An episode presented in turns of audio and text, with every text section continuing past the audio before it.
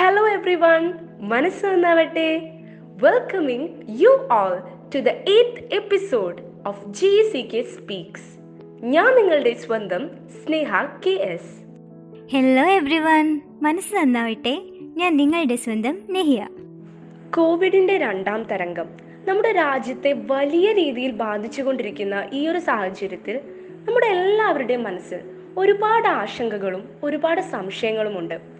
ഈ എപ്പിസോഡിൽ നിങ്ങളുടെ സംശയങ്ങൾക്കുള്ള ഉത്തരങ്ങളുമായി നമ്മുടെ കൂടെ ഒരു വിശിഷ്ട അതിഥി ചേരുന്നു. Welcoming doctor Shruti Krishna to G C K speaks അപ്പോൾ ജി സി കെ സ്പീക്സിന്റെ എയ്ത്ത് എപ്പിസോഡിൽ ഇന്ന് നമ്മോടൊപ്പം ചേരുന്നു doctor Shruti Krishna. M T community medicine K M C T medical college Kozhikode. We warmly heartily and cordially welcome you madam G C K സ്പീക്സിന്റെ eighth എപ്പിസോഡിലേക്ക് doctor Shruti കൃഷ്ണക്ക് ഹാർദവമായ സ്വാഗതം. Hi everyone thank you for having me എല്ലാവർക്കും എന്റെ നമസ്കാരം. Doctor നമുക്കിനി ചോദ്യങ്ങളിലേക്ക് കടക്കാം. Covid ഇപ്പം രണ്ടാം തരംഗത്തിൽ എത്തി നിൽക്കുകയാണ്. ഒന്നാം തരംഗത്തിൽ നിന്ന് എന്തൊക്കെ വ്യത്യാസങ്ങളാണ് ഈ രണ്ടാം തരംഗത്തിനുള്ളത്? കോവിഡ് നയന്റീന്റെ സെക്കൻഡ് വേവിന്റെ സമയം സെക്കൻഡ് വേവിന് ഫസ്റ്റ് വേവുമായിട്ട് കമ്പയർ ചെയ്യുന്ന സമയത്ത് ഏറ്റവും കൂടുതൽ ഇപ്പോൾ കാണുന്ന രോഗലക്ഷണം എന്ന് വെച്ചാൽ ശ്വാസം മുട്ടലാണ് ഫസ്റ്റ് വേവിന്റെ സമയത്ത് ഏറ്റവും കൂടുതലായിട്ടുണ്ടായിരുന്ന രോഗലക്ഷണങ്ങൾ പനി ശരീരവേദന തലവേദന തൊണ്ടവേദന സ്മെല്ലറിയാൻ പറ്റാതിരിക്കുക ഇങ്ങനെയുള്ള രോഗലക്ഷണങ്ങളായിരുന്നു കൂടുതലായിട്ട് കണ്ടുവന്നിരുന്നത്. എന്നാൽ ഇപ്പം രോഗലക്ഷണങ്ങൾ പൊതുവെ കുറവാണ്. ഉള്ളതിൽ ഏറ്റവും കൂടുതലായിട്ടുള്ള രോഗലക്ഷണം എന്ന് പറയുന്നത് ശ്വാസം മുട്ടലാണ്. പിന്നെ അതേപോലെ തന്നെ നമ്മൾ ഏജ് ഗ്രൂപ്പ് എടുക്കുന്ന സമയത്ത് ഫസ്റ്റ് വേവിലാണെങ്കിലും സെക്കൻഡ് വേവിലാണെങ്കിലും ഏജ് ഗ്രൂപ്പിൽ വലിയ വ്യത്യാസമില്ല. കൂടുതലായിട്ട് അസുഖം ബാധിക്കുന്ന പ്രായം എന്ന് വെച്ചാൽ നാൽപ്പത്തഞ്ച് മുതൽ അൻപത്തഞ്ച് വയസ്സിനിടയിലാണ് രോഗം ബാധിക്കുന്നത്. ഇത് നമ്മൾ ആവറേജ് കണക്കാട്ടോ പറയുന്നത്. കുട്ടികളിൽ ബാധിക്കൂല എന്നല്ല അല്ലെങ്കിൽ പ്രായമായവരിൽ ബാധിക്കൂല എന്നല്ല പറയുന്നത്. ഏറ്റവും കൂടുതലായിട്ട് രോഗം ബാധിക്കുന്ന ഏജ് ഗ്രൂപ്പ് എന്ന് പറയുന്നത് forty five to fifty five years ആണ്. പിന്നെ അതേപോലെ തന്നെ എന്താണ് പ്രായമായവരിലും വേറെ അസുഖങ്ങളുള്ളവർ അതായത് പ്രമേഹം രക്തസമ്മർദ്ദം പക്ഷാഘാതം ഹൃദ്രോഗം അങ്ങനെ വേറെ ഏതെങ്കിലും അസുഖങ്ങളുള്ളവരിലും കുട്ടികളിലും പ്രായമായവരിലും രോഗം കൂടുതൽ എഫക്റ്റ് ചെയ്യാനുള്ള സാധ്യത കൂടുതലാണ്. ഇതാണ് മെയിനായിട്ടുള്ള മെയിനായിട്ടുള്ള വ്യത്യാസം. എന്ന് വെച്ചാൽ കൂടുതലായിട്ട് കാണുന്ന സിംറ്റം എന്ന് വെച്ചാൽ ബ്രെത്ത്ലെസ്നെസ് ആണ്. അധിക പേരിലും യാതൊരുവിധ രോഗലക്ഷണങ്ങളും ഇല്ലാതെ തന്നെ കോവിഡ് വന്നു പോകുന്നുണ്ട്. ഈ രോഗലക്ഷണങ്ങൾ ഉള്ളവരിൽ ഏറ്റവും കൂടുതലായിട്ട് ഇപ്പോൾ കണ്ടുവരുന്ന രോഗലക്ഷണം എന്ന് പറയുന്നത് ബ്രെത്ത്ലെസ്നെസ് ആണ്. കോവിഡ് നയന്റീൻ ഫലം നെഗറ്റീവ് ആയതിനു ശേഷവും കാണപ്പെടുന്ന പോസ്റ്റ് കോവിഡ് സിൻഡ്രോംസ് എന്തൊക്കെയാണ്? കോവിഡ് നയന്റീൻ അസുഖം ബാധിച്ച് റിസൾട്ട് അതായത് ആർ ടി പി സി ആറോ അല്ലെങ്കിൽ ആന്റിജൻ ടെസ്റ്റോ ചെയ്ത് റിസൾട്ട് നെഗറ്റീവ് ആയിട്ടുള്ള ആളുകളിൽ പല രോഗലക്ഷണങ്ങളും അതായത് ശ്വാസം എടുക്കാൻ ബുദ്ധിമുട്ട് ശരീരവേദന മേൽ സന്ധികളിൽ വേദന നെഞ്ചുവേദന സ്മെൽ അറിയാൻ പറ്റാതിരിക്കുക ടേസ്റ്റ് അറിയാൻ പറ്റാതിരിക്കുക ഉറക്കത്തിലുണ്ടാവുന്ന മാറ്റം ഓർമ്മക്കുറവ് ഇങ്ങനെയുള്ള രോഗലക്ഷണങ്ങൾ വീണ്ടും തുടർച്ചയായിട്ട് നിലനിൽക്കുന്നതിനെയാണ് നമ്മൾ എന്ത് ചെയ്യുന്നത്? എന്തെന്ന് പറയുന്നത്? പോസ്റ്റ് കോവിഡ് സിൻഡ്രോം എന്ന് പറയുന്നത്. അതിൽ പോസ്റ്റ് കോവിഡ് സിൻഡ്രോം നമുക്ക് ഒട്ടുമിക്ക ആളുകളിലും പോസ്റ്റ് കോവിഡ് സിൻഡ്രോം ഇപ്പോൾ കാണുന്നുണ്ട്. അതിന് വേണ്ടിയിട്ട് ഇപ്പോൾ ഗവൺമെന്റ് പോസ്റ്റ് കോവിഡ് ക്ലിനിക്ക് എന്ന് പറഞ്ഞിട്ട് ഒരു പദ്ധതി ഇട്ടിട്ടുണ്ട് പദ്ധതി ആവിഷ്കരിച്ചിട്ടുണ്ട്. അതെന്ന് പറഞ്ഞാൽ ഇപ്പോൾ ഫാമിലി ഹെൽത്ത് സെന്ററിലാണെങ്കിലും പ്രൈമറി ഹെൽത്ത് സെന്ററിലാണെങ്കിലും കമ്മ്യൂണിറ്റി ഹെൽത്ത് സെന്ററിലാണെങ്കിലും സ്പെഷ്യലിസ്റ്റ് ആയിട്ടുള്ള ആളുകൾ ഡോക്ടർമാരെ വെച്ചിട്ട് ഏതെങ്കിലും കോവിഡ് നയന്റീൻ നെഗറ്റീവ് ആയിട്ടുള്ള ആളുകൾക്ക് എന്തെങ്കിലും രീതിയിലുള്ള സിംറ്റംസ് ഉണ്ടെന്നുണ്ടെങ്കിൽ അവർക്ക് ഡയറക്റ്റായിട്ട് ഡോക്ടറെ വന്ന് കൺസൾട്ട് ചെയ്യാം. അല്ലെങ്കിൽ ഓൺലൈനായിട്ട് ഡോക്ടറെ വന്ന് കൺസൾട്ട് ചെയ്യാം ഡോക്ടറെ അടുത്ത് കാര്യങ്ങൾ സംസാരിക്കാം. വേണ്ട നിർദ്ദേശങ്ങൾ സ്വീകരിക്കാം. അങ്ങനെയുള്ള രീതിയിൽ ഗവൺമെന്റ് ആവിഷ്കരിച്ചിരിക്കുന്ന ഒരു പദ്ധതിയാണ് പോസ്റ്റ് കോവിഡ് ക്ലിനിക് എന്ന് പറഞ്ഞത്. ഇനി രോഗികൾക്ക് സ്വയമായിട്ട് ചെയ്യാനുള്ള കാര്യം എന്ന് വെച്ചാൽ നമ്മൾ മെയിനായിട്ട് ഈ കോവിഡ് നയന്റീൻ എഫക്റ്റ് ചെയ്യുന്നത് ബാധിക്കുന്നത് ലങ്സിനെയാണ്. അപ്പോൾ കോവിഡ് ബാധിച്ച ആളുകളിൽ ലങ് ലങ്സിന്റെ കപ്പാസിറ്റി അതായത് ലങ്സ് ചുരുങ്ങാനുള്ള സാധ്യതയുണ്ട്. എന്നുവെച്ചാൽ ചെറിയ രീതിയിലാണെങ്കിലും ശ്വാസം എടുക്കുമ്പോൾ ഒരു ബുദ്ധിമുട്ടും കാര്യങ്ങളും വരുമ്പം ലങ്സിലേക്ക് ചുരുങ്ങാനുള്ള സാധ്യത കൂടുതലാണ്. അതുകൊണ്ട് നമ്മൾ എന്ത് ചെയ്യുക? ബ്രീത്തിങ് എക്സസൈസ് ചെയ്യുക. അതായത് നമ്മൾ നന്നായിട്ട് ശ്വാസം ഉള്ളിലേക്ക് വലിച്ചിട്ട് ഒരു ബലൂൺ വീർപ്പിക്കുന്ന രീതിയിൽ പുറത്തേക്ക് ശ്വാസം വിടുക.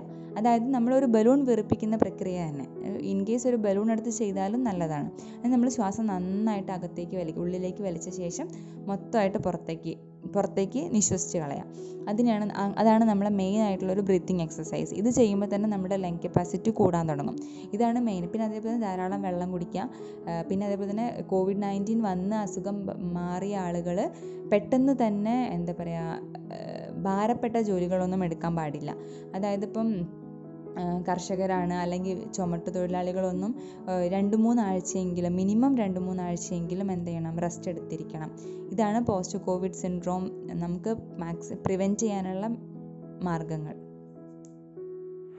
കോവിഡിനെതിരെയുള്ള ആന്റിബോഡി നമ്മുടെ ശരീരത്തിൽ എത്ര കാലം നിലനിൽക്കും എന്നതിനെ കുറിച്ചുള്ള പഠനങ്ങളൊക്കെ ഇപ്പോൾ വളരെ റീസെന്റ് ആയിട്ടാണ് നടന്നുകൊണ്ടിരിക്കുന്നത്.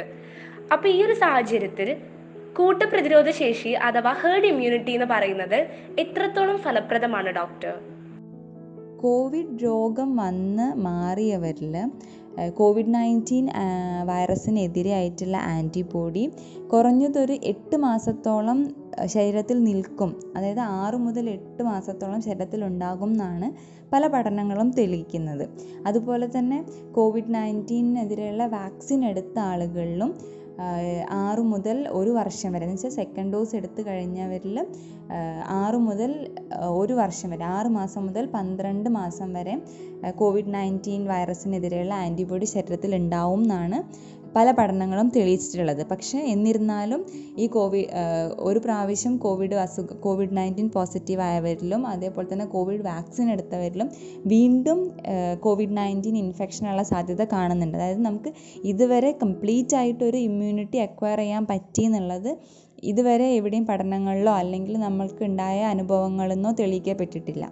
അപ്പം ഇങ്ങനെയാണ് കണക്കുകൾ പറയുന്നത്. വെച്ചാൽ ആറ് മുതൽ എട്ട് മാസം മാസം മാസം വരെ നമ്മുടെ ശരീരത്തിൽ. ഇപ്പോൾ കോവിഡ് നയന്റീൻ പോസിറ്റീവ് ആയിട്ടുള്ള ഒരാളുടെ ശരീരത്തിൽ ആറ് മുതൽ എട്ട് മാസം വരെ അതിൽ കൂടുതലോ കോവിഡ് നയന്റീൻ രോഗത്തിനെതിരെയുള്ള ആന്റിബോഡി ഉണ്ടാവും. അതേപോലെ തന്നെ വാക്സിൻ എടുത്തവരിലും ആറ് മുതൽ പന്ത്രണ്ട് മാസം വരെ കോവിഡ് നയന്റീൻ വൈറസിനെതിരെയുള്ള ആന്റിബോഡി ഉണ്ടാവും എന്നാണ് പറയുന്നത്. എന്നിരുന്നാലും ഇവരിൽ എല്ലാവരിലും വീണ്ടും അസുഖങ്ങൾ വരുന്നത് വരുന്നുണ്ട്. പിന്നെ അതേപോലെ തന്നെ ഹേർഡ് ഇമ്മ്യൂണിറ്റി അതായത് കൂട്ടപ്രതിരോധ ശേഷി എന്ന് പറയുന്ന ഒരു സംഭവം ഇതുവരെ ഡെവലപ്പ് ആയതായിട്ട് കംപ്ലീറ്റ് ആയിട്ട് ഡെവലപ്പ് ആയിട്ടില്ല. അങ്ങനെ ഇത് ഇപ്പോഴും ഇൻഫെക്ഷൻ മറ്റുള്ളവരിലേക്ക് എത്തിക്കൊണ്ടിരിക്കുകയാണ്. അപ്പം ഇതുവരെ ഇങ്ങനൊരു ഹേർഡ് ഇമ്മ്യൂണിറ്റി ഡെവലപ്പായി എന്നുള്ളതായിട്ട് പഠനങ്ങൾ തെളിയിച്ചിട്ടില്ല. കോവിഡ് നയന്റീൻ അസുഖം ഭേദമായ ശേഷവും ദീർഘകാല പ്രത്യാഘാതങ്ങൾ കണ്ടുവരുന്നു. ഇതിൽ നമുക്കെന്തെങ്കിലും ചെയ്യാൻ സാധിക്കുമെന്ന് ഡോക്ടർ കരുതുന്നുണ്ടോ? ഒരു തവണ കോവിഡ് നയന്റീൻ അസുഖം ബാധിച്ച് റിസൾട്ട് അതായത് R T P C R result ചെയ്തു നെഗറ്റീവായി സിംറ്റംസൊക്കെ ഭേദമായി രോഗലക്ഷണങ്ങളൊക്കെ പൂർണമായിട്ടും ഭേദമായിട്ടുള്ള ആളുകളിൽ മാസങ്ങൾ കഴിഞ്ഞിട്ട് അതായത് ഒരു അഞ്ചാറ് മാസം അല്ലെങ്കിൽ ആറ് മുതൽ എട്ട് മാസം കഴിഞ്ഞിട്ട് വീണ്ടും ഇൻഫെക്ഷൻ വരുന്നതായിട്ട് കണ്ടിട്ടുണ്ട്. അതായത് ഇപ്പം റീഇൻഫെക്ഷൻ അതായത് വീണ്ടും ഇൻഫെക്ഷൻ വരുന്നതും ദീർഘകാല പ്രതിരോധശേഷിയും ഇപ്പോഴും ഒരു അൺസർട്ടനിറ്റി ആയിട്ട് തുടർന്നുകൊണ്ടിരിക്കുകയാണ്. അതിനുള്ള പഠനങ്ങൾ ഇപ്പോഴും നടന്നുകൊണ്ടിരിക്കുന്നുണ്ട്. അപ്പം കോവിഡ് നയന്റീൻ പോസിറ്റീവ് ആയിട്ടുള്ള ആളുകളിൽ നെഗറ്റീവായിട്ട് കഴിഞ്ഞ് കുറേ മാസങ്ങൾ കഴിഞ്ഞിട്ട് വീണ്ടും ഇൻഫെക്ഷൻ വരുന്നുണ്ട്. അപ്പോൾ അതുകൊണ്ട് നമുക്ക് ചെയ്യാനുള്ളതെന്ന് വെച്ചാൽ ഈ നമ്മൾ യൂസ് ചെയ്യുന്ന മാസ്കും സാനിറ്റൈസേഷനും സോഷ്യൽ ഡിസ്റ്റൻസും എല്ലാം ഇതുപോലെ തന്നെ മുന്നോട്ട് കൊണ്ടുപോകാം പതിനെട്ട് മുതൽ നാൽപ്പത്തഞ്ച് വയസ്സ് വരെയുള്ളവർക്ക് വാക്സിൻ നൽകാനുള്ള നടപടികൾ ആരംഭിച്ചു കഴിഞ്ഞു. അതോടൊപ്പം തന്നെ കടുത്ത വാക്സിൻ ക്ഷാമം നമ്മുടെ രാജ്യം നേരിട്ടുകൊണ്ടിരിക്കുകയാണ്. ഈ ഒരു സാഹചര്യത്തിൽ ഒരുപാട് പേരുടെ മനസ്സിൽ തോന്നുന്ന ഒരു സംശയമാണ്. രണ്ട് ഡോസും ഒരേ വാക്സിൻ തന്നെ എടുക്കണമെന്ന് നിർബന്ധമുണ്ടോ?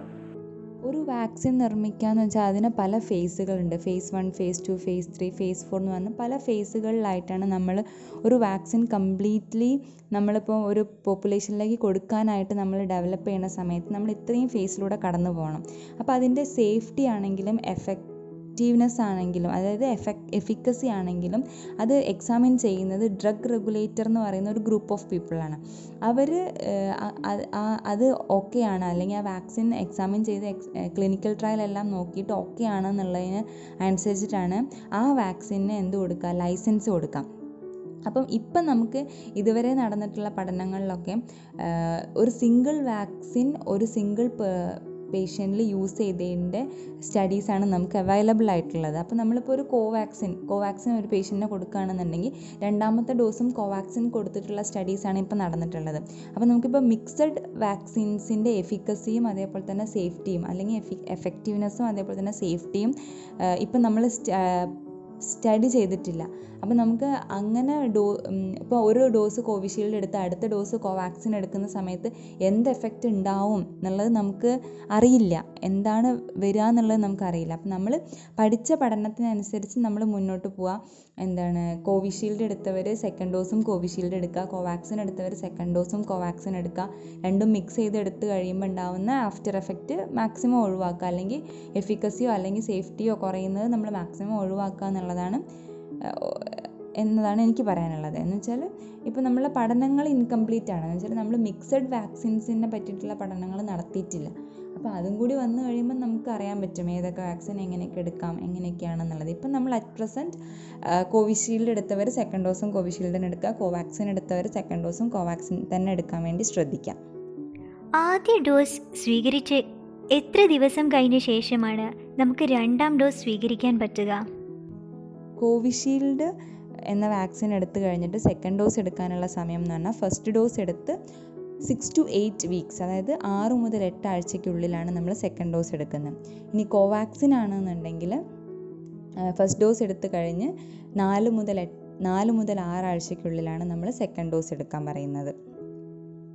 ഈ അടുത്ത ദിവസങ്ങളിലായിട്ട് പുറത്തു വന്ന കണക്കനുസരിച്ച് മുപ്പതിനായിരത്തിലധികം പേരാണ് ഒരു ദിവസം കോവിഡ് പോസിറ്റീവ് ആവുന്നത്. അപ്പോൾ കോവിഡ് പോസിറ്റീവ് ആയ ഒരാൾക്ക് വാക്സിൻ സ്വീകരിക്കാനായിട്ട് സാധിക്കുമോ? കോവിഡ് നയന്റീൻ പോസിറ്റീവ് ആയിട്ടുള്ള ഒരാൾക്ക് പോസിറ്റീവ് ആയ സമയത്ത് വാക്സിൻ എടുക്കാൻ പറ്റത്തില്ല. അത് കോവിഡ് നയന്റീൻ പോസിറ്റീവ് ആയ സമയത്ത് വാക്സിൻ എടുക്കാൻ പറ്റില്ല എന്ന് ഗവൺമെന്റ് പറയാനുള്ള കാരണം നമ്മളുടെ സേഫ്റ്റി മെഷേഴ്സാണ് കാരണം കോവിഡ് നയന്റീൻ പോസിറ്റീവ് ആയിട്ടുള്ള ഒരാൾ അത്രയും വലിയൊരു ആൾക്കൂട്ടത്തിൽ വന്നിട്ട് വാക്സിൻ സ്വീകരിക്കുക എന്ന് പറയുന്നത് ബാക്കിയുള്ളവർക്കും കൂടി ഇൻഫെക്ഷൻ പകരാനുള്ള സാധ്യതയുണ്ട്. അപ്പോൾ കോവിഡ് നയന്റീൻ പോസിറ്റീവ് ആയിട്ടുള്ള ഒരാൾ നെഗറ്റീവ് ആയിട്ട് പതിനാല് ദിവസം കഴിഞ്ഞതിന് ശേഷമാണ് നമ്മൾ വാക്സിൻ എടുക്കാൻ വേണ്ടി പറയുന്നത്. അപ്പോൾ കോവിഡ് നയന്റീൻ പോസിറ്റീവ് ആയിട്ടുള്ള ഒരാൾക്ക് പോസിറ്റീവ് ആയ സമയത്ത് വാക്സിൻ എടുക്കാൻ പാടില്ല. വാക്സിൻ ടെസ്റ്റ് ചെയ്തു നെഗറ്റീവ് ആയ ശേഷം ക്വാറന്റൈൻ എല്ലാം കംപ്ലീറ്റ് ചെയ്തതിന് ശേഷം മാത്രം വാക്സിൻ സ്വീകരിക്കാം. ഡയബറ്റീസ് ബ്ലഡ് പ്രഷർ കിഡ്നി സംബന്ധമായ രോഗങ്ങൾ എന്നിവ ഉള്ളവർക്ക് വാക്സിൻ എടുക്കാൻ സാധിക്കുമോ? തീർച്ചയായും. പ്രമേഹം രക്തസമ്മർദ്ദം കിഡ്നി സംബന്ധമായ അസുഖങ്ങളുള്ളവർ ഇവർക്കൊക്കെ വാക്സിൻ സ്വീകരിക്കുന്നതിൽ യാതൊരുവിധ ബുദ്ധിമുട്ടുമില്ല പിന്നെ അവർ അവരെ അവർ അവർ കാണിക്കുന്ന ഡോക്ടറെ കാണിച്ച് ഉറപ്പുവരുത്തിയതിന് ശേഷം മാത്രം വാക്സിൻ എടുക്കാൻ വരാം. സമൂഹ മാധ്യമങ്ങളിലൂടെ ഈയിടെ പ്രചരിച്ചൊരു വാർത്തയാണ്. ചില പ്രത്യേക ബ്ലഡ് ഗ്രൂപ്പുകാർക്ക് കോവിഡ് തീവ്രമായ ലക്ഷണങ്ങൾ കാണിക്കുന്നുണ്ടെന്ന്. ഈ വാർത്തയിൽ എത്രത്തോളം വസ്തുതയുണ്ട് ഡോക്ടർ? കോവിഡ് നയന്റീൻ ബ്ലഡ് ഗ്രൂപ്പുമായിട്ടുള്ള റിലേഷൻ ചോദിച്ചു കഴിഞ്ഞാൽ കൂടുതലായിട്ട് ഇപ്പോൾ കാണുന്നത് പല പഠനങ്ങളിലും പറഞ്ഞിട്ടുള്ളതെന്ന് വെച്ചാൽ ബ്ലഡ് ഗ്രൂപ്പ് എ ഉള്ള ആളുകളിൽ ഏറ്റവും കൂടുതൽ സിംറ്റംസ് കാണുന്നതായിട്ടുണ്ട്. മീൻസ് സിവിയാരിറ്റി കൂടുതലായിട്ട് ബ്ലഡ് ഗ്രൂപ്പ് എയിൽ ബ്ലഡ് ഗ്രൂപ്പ് എ ഉള്ളവരിലാണ് കൂടുതൽ.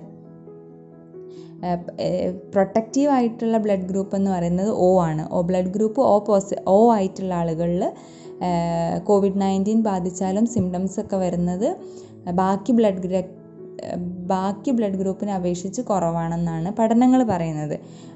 അല്ലാതെ ഇപ്പം നമുക്ക് ഇപ്പം ഓ ബ്ലഡ് ഗ്രൂപ്പ് ഓ ഉള്ള ഒരാൾക്ക് സിവിയർ ആയിട്ടുള്ള സിംറ്റംസ് വരില്ല എന്നല്ല പറഞ്ഞത്. അല്ലെങ്കിൽ ബ്ലഡ് ഗ്രൂപ്പ് എ ഉള്ള ഒരാൾക്ക് എപ്പോഴും കൂടുതലായിട്ടുള്ള സിംറ്റംസ് വരും എന്നല്ല. കമ്പയർ ചെയ്യുന്ന സമയത്ത് ഏറ്റവും എഫ് പ്രൊട്ടക്റ്റീവ് ആയിട്ടുള്ള ബ്ലഡ് ഗ്രൂപ്പ് ഓയും ഏറ്റവും കൂടുതൽ സിവിയാരിറ്റീസ് ഓഫ് സിംറ്റംസ് വരുന്നത് എയിലുമാണെന്നാണ് പഠനങ്ങൾ പറയുന്നത്. ഒരിക്കൽ കോവിഡ് പോസിറ്റീവായ ഒരാൾ പിന്നെയും രോഗബാധിതനാവാൻ സാധ്യതയുണ്ടോ? ഒരു തവണ കോവിഡ് നയന്റീൻ അസുഖം ബാധിച്ച് റിസൾട്ട് അതായത് R T P C result ചെയ്തു നെഗറ്റീവായി സിംറ്റംസ് ഒക്കെ ഭേദമായി. രോഗലക്ഷണങ്ങളൊക്കെ പൂർണമായിട്ടും ഭേദമായിട്ടുള്ള ആളുകളിൽ മാസങ്ങൾ കഴിഞ്ഞിട്ട് അതായത് ഒരു അഞ്ചാറ് മാസം അല്ലെങ്കിൽ ആറ് മുതൽ എട്ട് മാസം കഴിഞ്ഞിട്ട് വീണ്ടും ഇൻഫെക്ഷൻ വരുന്നതായിട്ട് കണ്ടിട്ടുണ്ട്. അതായത് ഇപ്പം റീഇൻഫെക്ഷൻ അതായത് വീണ്ടും ഇൻഫെക്ഷൻ വരുന്നതും ദീർഘകാല പ്രതിരോധ ശേഷിയും ഇപ്പോഴും ഒരു അൺസർട്ടനിറ്റി ആയിട്ട് തുടർന്നുകൊണ്ടിരിക്കുകയാണ്. അതിനുള്ള പഠനങ്ങൾ ഇപ്പോഴും നടന്നുകൊണ്ടിരിക്കുന്നുണ്ട്. അപ്പം കോവിഡ് നയന്റീൻ പോസിറ്റീവ് ആയിട്ടുള്ള ആളുകളിൽ നെഗറ്റീവായിട്ട് കഴിഞ്ഞ് കുറേ മാസങ്ങൾ കഴിഞ്ഞിട്ട് വീണ്ടും ഇൻഫെക്ഷൻ വരുന്നുണ്ട്. അപ്പോൾ അതുകൊണ്ട് നമുക്ക് ചെയ്യാനുള്ളതെന്ന് വെച്ചാൽ ഈ നമ്മൾ യൂസ് ചെയ്യുന്ന മാസ്കും സാനിറ്റൈസേഷനും സോഷ്യൽ ഡിസ്റ്റൻസും എല്ലാം ഇതുപോലെ തന്നെ മുന്നോട്ട് കൊണ്ടുപോവുക കുറച്ച് പേരെങ്കിലും ഇപ്പോഴും വാക്സിൻ സ്വീകരിക്കാൻ തയ്യാറാവാതെ മാറി നിൽക്കുന്നുണ്ട്. അവരോട് കാരണം തിരക്കിയാൽ അവർ പ്രധാനമായിട്ടും പറയുന്ന ഒരു കാര്യം ചുരുങ്ങിയ സമയം കൊണ്ട് നിർമ്മിച്ച വാക്സിനാണ് എന്നുള്ളതാണ്. ഡോക്ടർ ഈ ചുരുങ്ങിയ സമയം കൊണ്ട് നിർമ്മിച്ച വാക്സിന് എന്തെല്ലാം സൈഡ് എഫക്ട്സ് ഉണ്ടാവാനാണ് സാധ്യത? കോവിഡ് നയന്റീൻ അസുഖത്തിനെതിരെയുള്ള വാക്സിൻ നിർമ്മിച്ചിരിക്കുന്നത് അതിൻ എല്ലാ രീതിയിലുള്ള സേഫ്റ്റി അതായത് സേഫ്റ്റി മെഷേഴ്സും എടുത്തിട്ടാണ്. ബാക്കി വാക്സിൻസ് നിർമ്മിക്കുന്ന അത്രയും സമയമെടുത്തിട്ടില്ല എന്നുണ്ടെങ്കിലും എല്ലാ രീതിയിലുള്ള സേഫ്റ്റി മെഷേഴ്സും കോവിഡ് നയന്റീൻ വാക്സിൻസും ഫോളോ ചെയ്തിട്ടുണ്ട്. മീൻസ് സാറ്റിസ്ഫൈ ചെയ്യുന്നതാണ്. അപ്പം സാധാരണ ബാക്കിയുള്ള വാക്സിൻസ് എടുക്കുമ്പോൾ ഉള്ളത് പോലെ തന്നെയുള്ള ലക്ഷണങ്ങൾ കോവിഡ് നയന്റീൻ വാക്സിൻസ് എടുക്കുമ്പോഴും വരാറുണ്ട്. അതായത് ചെറിയ രീതിയിലുള്ള പനി ശരീരവേദന തലവേദന ഇഞ്ചക്ഷൻ എടുത്ത സ്ഥലത്ത് വേദന അങ്ങനെയുള്ള ലക്ഷണങ്ങളൊക്കെ കോവിഡ് നയന്റീൻ വാക്സിൻസ് എടുത്തു കഴിഞ്ഞവരിലും കാണാറുണ്ട്. ഡോക്ടറുടെ അഭിപ്രായത്തിൽ വാക്സിനേഷൻ എത്രത്തോളം ഫലപ്രദമാണ്? കോവിഡ് നയന്റീൻ അസുഖത്തിനെതിരെയുള്ള വാക്സിനേഷൻ എത്രത്തോളം ഫലപ്രദമാണോ എന്ന് ചോദിച്ചാൽ ഇപ്പോൾ വാക്സിൻ എടുത്ത ആളുകളിൽ മീൻസ് കോവിഡ് നയന്റീൻ അസുഖം വരണ സമയത്ത് അതിന്റെ സിവിയാരിറ്റീസും അതേപോലെ തന്നെ സിവിയാരിറ്റി കുറവാണ്. അതേപോലെ തന്നെ നമുക്ക് നമ്പർ ഓഫ് ഡെത്ത് അതായത് ഡെത്തുകൾ മരണനിരക്ക് കുറയ്ക്കാൻ വേണ്ടിയിട്ടും സാധിച്ചിട്ടുണ്ട്. അപ്പം വാക്സിൻ എഫക്റ്റീവ് ആണ് എന്നുള്ളത് തന്നെയാണ് കണക്കുകൾ സൂചിപ്പിക്കുന്നത്. ഡോക്ടർ നേരത്തെ കോവിഡ് ഒന്നാം തരംഗത്തിൽ നിന്ന് എങ്ങനെയാണ് രണ്ടാം തരംഗം വ്യത്യസ്തമാവുന്നത് എന്ന് നമുക്ക് പറഞ്ഞു തന്നു. സ്വാഭാവികമായിട്ടും അപ്പോൾ ലക്ഷണങ്ങളിലും മാറ്റങ്ങൾ ഉണ്ടാവും. അപ്പോൾ കോവിഡ് നയന്റീന്റെ രണ്ടാം തരംഗത്തിലെ പ്രധാനമായ ലക്ഷണങ്ങൾ ഏതൊക്കെയാണ്? കോവിഡ് നയന്റീന്റെ സെക്കൻഡ് വേവിന്റെ സമയത്ത് ഇപ്പോൾ കൂടുതലായിട്ട് കാണുന്ന സിംറ്റംസ് എന്ന് വെച്ചാൽ ശ്വാസം എടുക്കാനുള്ള ബുദ്ധിമുട്ട് കഠിനമായ പനി ശരീരവേദന അമിതമായിട്ടുണ്ടാകുന്ന വയറിളക്കം സ്മെല്ലറിയാൻ പറ്റാതിരിക്കുക ഇങ്ങനെയുള്ള സിംറ്റംസ് തന്നെയാണ് കൂടുതലായിട്ടും കാണുന്നത്. ഇതിൽ ഏറ്റവും കൂടുതൽ ആളുകളിലും ഒരു രോഗലക്ഷണവും ഇല്ലാതെ തന്നെ ടെസ്റ്റ് ചെയ്യുന്ന സമയത്ത് നമുക്ക് ആർ ടി പി സി ആറോ ആന്റിജനോ പോസിറ്റീവായിട്ട് കാണാം. പക്ഷേ കൂടുതലായിട്ട് സിംറ്റംസ് പറയുന്ന സമയത്ത് കൂടുതലായിട്ട് കാണുന്ന സിംറ്റംസ് എന്ന് വെച്ചാൽ ശ്വാസം മുട്ടലും പനിയും സ്മെല്ലറിയാൻ പറ്റാതിരിക്കുക തൊണ്ടവേദന അങ്ങനെയുള്ളതൊക്കെയാണ്. കോവിഡ് പോസിറ്റീവായ ഒരാൾക്ക് നിലവിൽ നൽകുന്ന ട്രീറ്റ്മെന്റ് എന്താണ്? കോവിഡ് നയന്റീൻ ഡിസീസ് പോസിറ്റീവ് ആയിട്ടുള്ള ഒരാളെ അതായത് രോഗിയെ നമുക്ക് മൂന്നായിട്ട് കാറ്റഗറൈസ് ചെയ്യാം. ഒന്നെങ്കിൽ മൈൽഡ് ഡിസീസ് അല്ലെങ്കിൽ മോഡറേറ്റ് ഡിസീസ് അല്ലെങ്കിൽ സിവിയർ ഡിസീസ് അതിൽ ഇങ്ങനെ നമ്മൾ കാറ്റഗറൈസ് ചെയ്യുന്നത് രോഗിയുടെ രോഗലക്ഷണത്തിനെയും അതേപോലെ തന്നെ സയൻസിനെയും ബേസ് ചെയ്തിട്ടാണ്. അപ്പം രോഗിക്ക് അത്രയ്ക്ക് കഠിനമായിട്ടുള്ള രോഗലക്ഷണങ്ങളൊന്നും ഇല്ലാതിരിക്കുകയും എന്താ പറയുക ബ്ലഡിൽ ഓക്സിജന്റെ അളവ് ആവശ്യത്തിന് ഉണ്ടാവുക അതായത് നയന്റി ഫൈവ് പെർസെന്റേജിന് മുകളിൽ ഉണ്ടാവുകയും ചെയ്യുന്ന അവസ്ഥയാണ് നമ്മൾ മൈൽഡ് ഡിസീസ് എന്ന് പറയുന്നത്. അങ്ങനെയുള്ള രോഗികൾക്ക് നമ്മൾക്ക് വീട്ടിൽ തന്നെ നമ്മൾ എന്ത് ചെയ്യാം പേഷ്യന്റിനെ ഐസൊലേറ്റ് ചെയ്യാണ് ചെയ്യുന്നത്. അതിന്റെ കൂടെ നമ്മൾ പേഷ്യന്റിന് വേണ്ട വൈറ്റമിൻ ടാബ്ലറ്റ്സും പിന്നെ അതേപോലെ തന്നെ നന്നായിട്ട് ഫുഡ് കഴിക്കാൻ വേണ്ടി പറയും. പിന്നെ ഇപ്പം നമ്മൾ റെക്കമെൻഡ് ചെയ്യുന്നത് ടാബ് ഐബർമെക്റ്റിൻ എന്ന് പറഞ്ഞിട്ട് നമ്മൾ ടാബ്ലറ്റ് കൊടുക്കുന്നുണ്ട്. അത് two hundred microgram per kilogram ദിവസവും ഒന്ന് വെച്ചിട്ട് നമ്മൾ മൂന്ന് മുതൽ അഞ്ച് ദിവസം വരെ കൊടുക്കും. പിന്നെ അതേപോലെ തന്നെ വേണം എന്നുണ്ടെങ്കിൽ എന്തെങ്കിലും രീതിയിലുള്ള ശ്വാസമുട്ടൽ അങ്ങനെ എന്തെങ്കിലും തോന്നുന്നുണ്ട് എന്നുണ്ടെങ്കിൽ അവർക്ക് നമ്മൾ ഇൻഹലേഷൻ എന്ന് വെച്ചാൽ സ്റ്റിറോയിഡ്സിന്റെ ഇൻഹലേഷൻ കൊടുക്കുന്നുണ്ട്. പിന്നെ അതേപോലെ തന്നെ ബാക്കി നമ്മൾ സിംറ്റമാറ്റിക് മാനേജ്മെന്റ് ഫീവർ ഉണ്ടെങ്കിൽ നമ്മൾ പാരസെറ്റമോൾ കൊടുക്കുക. പിന്നെ അതേപോലെ തന്നെ ഹോട്ട് സെലൻ ഗാർഗിൾ പറയുക. അങ്ങനെയുള്ള രീതിയിൽ സിംറ്റമാറ്റിക് മാനേജ്മെന്റ് ആണ് നമ്മൾ ചെയ്യുന്നത് മൈൽഡ് കേസിൽ ഇനി നമ്മൾ മോഡറേറ്റ് ഡിസീസിലേക്ക് വരുന്ന സമയത്ത് അവിടെ നമ്മൾ പറയുന്ന ഒന്നെങ്കിൽ റെസ്പിറേറ്ററി റേറ്റ് അതായത് ശ്വാസം എടുക്കുന്നതിന്റെ റേറ്റ് ഇരുപത്തിനാല് തവണ ഒരു മിനിറ്റിൽ ഇരുപത്തിനാല് തവണയിൽ കൂടുതലാവുകയോ അല്ലെങ്കിൽ രക്തത്തിലുള്ള ഓക്സിജന്റെ അളവ് തൊണ്ണൂറ്റിമൂന്ന് ശതമാനത്തിൽ കുറവ് വരികയോ ചെയ്യുമ്പോഴാണ് നമ്മൾ എന്ത് ചെയ്യുന്നത്? മോഡറേറ്റ് ഡിസീസ് എന്ന് പറയുന്നത്. അങ്ങനെയുള്ള ആളുകളെ നമ്മൾ എന്ത് ചെയ്യണം. അഡ്മിറ്റ് ചെയ്യണം അതായത് ഹോസ്പിറ്റലിൽ വാർഡിൽ നമ്മൾ അഡ്മിറ്റ് ചെയ്യും. എന്നിട്ട് നമ്മൾ എന്ത് ചെയ്യും അവർക്ക് ഓക്സിജൻ സപ്പോർട്ട് കൊടുക്കണം. പിന്നെ അതേപോലെ തന്നെ അവർക്ക് നമ്മൾ സ്റ്റിറോയിഡ്സിന്റെ ഇഞ്ചെക്ഷൻസ് ആണ് പ്രൊവൈഡ് ചെയ്യുന്നത്. അതുകൂടാതെ നമ്മൾ ബാക്കി സിംറ്റംസ് അനുസരിച്ച് നമ്മൾ ബാക്കി നമ്മൾ ഇൻവെസ്റ്റിഗേഷൻസ് ചെയ്യും. അതായത് ചെസ്റ്റ് എക്സ്റേ എടുക്കും. അതേപോലെ തന്നെ വേണമെന്നുണ്ടെങ്കിൽ കോൺട്രാസ്റ്റ് സി ടി എടുക്കാറുണ്ട്. പിന്നെ ബാക്കി നമ്മൾ ഓരോ സിംറ്റംസിനനുസരിച്ച് ബാക്കി മാനേജ്മെന്റ് നമ്മൾ ചെയ്യും. ഇനി അതേപോലെ തന്നെ നമ്മൾ സിവിയർ കേസിലേക്ക് അതായത് സിവിയർ ഡിസീസിലേക്ക് വരുന്ന സമയത്ത് റെസ്പിറേറ്ററി റേറ്റ് മുപ്പത് മിനിറ്റിൽ ഒരു ഒരു മിനിറ്റിൽ മുപ്പത് തവണയിൽ കൂടുതലാവുക. അതേപോലെ തന്നെ രക്തത്തിലുള്ള ഓക്സിജന്റെ എമൗണ്ട് തൊണ്ണൂറ് ശതമാനത്തിൽ കുറവ് വരാം. ഇങ്ങനെയുള്ള സമയത്താണ് ഇങ്ങനെയുള്ള അവസ്ഥയാണ് നമ്മൾ സിവിയർ ഡിസീസ് എന്ന് പറയുന്നത്. ഈ സിവിയർ ഡിസീസ് ആയിട്ടുള്ള രോഗികളെ നമ്മൾ എന്ത് ചെയ്യണം? ഐ അഡ്മിറ്റ് ചെയ്യണം. അവർക്ക് നമ്മൾ അവർ അവർക്ക് അവരെ നമ്മൾ ചിലപ്പം ഇന്റുബേറ്റ് ചെയ്യേണ്ടി വരും. ഇന്റുബേറ്റ് ചെയ്യുകയെന്ന് വെച്ചാൽ എൻഡോട്രക്കിയൽ ട്യൂബ് എന്ന് പറഞ്ഞിട്ടുള്ള ഒരു ട്യൂബ് കയറ്റിയിട്ട് നമ്മൾ ഓക്സിജൻ പ്രൊവൈഡ് ചെയ്യേണ്ടി വരും. അല്ലെങ്കിൽ നമ്മൾ ഫേസ് മാസ്ക് വെച്ചിട്ട് ഓക്സിജൻ പ്രൊവൈ പ്രൊവൈഡ് ചെയ്യേണ്ടി വരും. പിന്നെ അതിന്റെ കൂടെ നമ്മൾ എന്ത് ചെയ്യണം? ആന്റി ഇൻഫ്ലമേറ്ററി അതായത് നമ്മൾ സ്റ്റിറോയിഡ്സിന്റെ ഇഞ്ചക്ഷൻ കൊടുക്കേണ്ടി വരും. അല്ലെങ്കിൽ ആന്റി കൊയാഗുലൻസ് കൊടുക്കേണ്ടി വരും. എന്ന് വെച്ചാൽ രക്തം കട്ട പിടിക്കാതിരിക്കാൻ വേണ്ടി ആന്റി കൊയാഗുലൻസ് കൊടുക്കേണ്ടി വരും. പിന്നെ ബാക്കി സപ്പോർട്ടീവ് മെഷേഴ്സ് അതായത് വോളിയത്തിന്റെ എന്തെങ്കിലും കുറവുണ്ടെന്നുണ്ടെങ്കിൽ ഉണ്ടെന്നുണ്ടെങ്കിൽ നമ്മൾ ഫ്ലൂയിഡ് കൊടുക്കണം. അതായത് നമ്മൾ ഒന്നെങ്കിൽ ഐ വി ഫ്ലൂയിഡ് ആയിട്ട് എന്ന് വെച്ചാൽ വെയിൻ വഴി നമ്മൾ ഫ്ലൂയിഡ് അഡ്മിനിസ്റ്റർ ചെയ്യേണ്ടി വരും. പിന്നെ അതേപോലെ തന്നെ നമ്മൾ മോണിറ്റർ ചെയ്യണം. അല്ലെങ്കിൽ നമ്മൾ ട്വന്റി ഫോർ അവറിൽ നമ്മൾ ഡി ഡൈമർ നോക്കും. അതേപോലെ തന്നെ കംപ്ലീറ്റ് ബ്ലഡ് കൗണ്ട് നോക്കും. റീനൽ ഫംഗ്ഷൻ ടെസ്റ്റ് നോക്കും. കിഡ്നി ഫംഗ്ഷൻ ടെസ്റ്റ് നോക്കും. അങ്ങനെ എല്ലാ ടെസ്റ്റും നോക്കി നമ്മൾ എന്ത് ചെയ്യണം? പേഷ്യന്റിനെ കണ്ടിന്യൂസ്ലി മോണിറ്റർ ചെയ്തുകൊണ്ടിരിക്കണം. പിന്നെ ഇത് കൂടാതെ നമ്മൾ പേഷ്യൻസ് രോഗികൾക്ക് നമ്മൾ ഇപ്പോൾ കൊടുക്കുന്ന കുറച്ച് മെഡിസിൻസ് എന്ന് വെച്ചാൽ അത് ഓരോ കണ്ടീഷൻ അനുസരിച്ചിട്ടാണ് നമ്മൾ കൊടുക്കുന്നത്. റെംഡെസിവിയർ ടോ ടോസിലുസുമാബ് പിന്നെ അതേപോലെ തന്നെ പ്ലാസ്മ നമ്മൾ അഡ്മിനിസ്ട്രേഷൻ അഡ്മിനിസ്ട്രേഷൻ ചെയ്യുന്നുണ്ട്. അങ്ങനെയുള്ള ട്രീറ്റ്മെന്റ് ഒക്കെ നമ്മൾ കൊടുക്കുന്നുണ്ട്. ഇങ്ങനെയാണ് നമ്മളിപ്പം കോവിഡ് പോസിറ്റീവ് ആയിട്ടുള്ള ആളുകളെ ട്രീറ്റ് ചെയ്യുന്നത്. കോവിഡിന്റെ രണ്ടാം തരംഗത്തെ പ്രതിരോധിക്കാൻ പൊതുജനം എന്ന രീതിയിൽ നമുക്ക് എന്തെല്ലാം ചെയ്യാനായിട്ട് സാധിക്കും? കോവിഡ് നയന്റീൻ സെക്കൻഡ് വേവിനെ പ്രിവെന്റ് ചെയ്യാൻ അല്ലെങ്കിൽ പ്രതിരോധിക്കാൻ എല്ലാവരും ചെയ്യേണ്ടതെന്ന് വെച്ചാൽ പണ്ട് പറയുന്ന പോലെ തന്നെ നമ്മൾ എവിടെ മീൻസ് എവിടേക്ക് പോവുകയാണെന്നുണ്ടെങ്കിലും നമ്മൾ മാസ്ക് യൂസ് ചെയ്യണം. കൈ എപ്പോഴും വാഷ് ചെയ്യണം. ഏതൊരു സ്ഥലത്ത് നമ്മൾ സ്പർശിച്ചാലും കൈ വാഷ് ചെയ്യുക അല്ലെങ്കിൽ സാനിറ്റൈസർ നമ്മൾ യൂസ് ചെയ്യുക. പിന്നെ അതേപോലെ തന്നെ നമ്മൾ മാക്സിമം സോഷ്യൽ ഡിസ്റ്റൻസ് കീപ്പ് ചെയ്യാൻ ശ്രദ്ധിക്കുക പിന്നെ ഈവൻ വാക്സിൻ എടുത്തവരാണെങ്കിൽ പോലും നമ്മൾ മാസ്ക് യൂസ് ചെയ്യണം സോഷ്യൽ ഡിസ്റ്റൻസ് മെയിന്റെയിൻ ചെയ്യണം അതേപോലെ തന്നെ സാനിറ്റൈസർ യൂസ് ചെയ്യണം. ഇങ്ങനെയുള്ള മെഷേഴ്സ് നമ്മൾ കണ്ടിന്യൂസ് ആയിട്ട് യൂസ് ചെയ്താൽ മാത്രമേ നമുക്ക് എന്ത് ചെയ്യാൻ പറ്റുള്ളൂ? കോവിഡ് നയന്റീൻ പോലെയുള്ള ഇങ്ങനെയുള്ള ഒരു പാൻഡമിക്കിനെ നമുക്ക് പ്രിവെന്റ് ചെയ്യാൻ പറ്റുള്ളൂ. അപ്പം അങ്ങനെ എല്ലാ മെഷേഴ്സും എടുത്ത് മുന്നോട്ട് പോവാം. ഇപ്പോൾ ഈ കൊറോണ എന്ന മഹാമാരി മുന്നിൽ നിൽക്കെ വളരെയധികം പ്രതിസന്ധിയിലൂടെയാണ് നമ്മളേവരും പോയിക്കൊണ്ടിരിക്കുന്നത്. അപ്പോൾ ഇത്തരം ഒരു സാഹചര്യത്തിൽ നമ്മുടെ ഓഡിയൻസിനോട് മാമിന് നൽകാനുള്ള അഡ്വൈസ് എന്തൊക്കെയാണ്?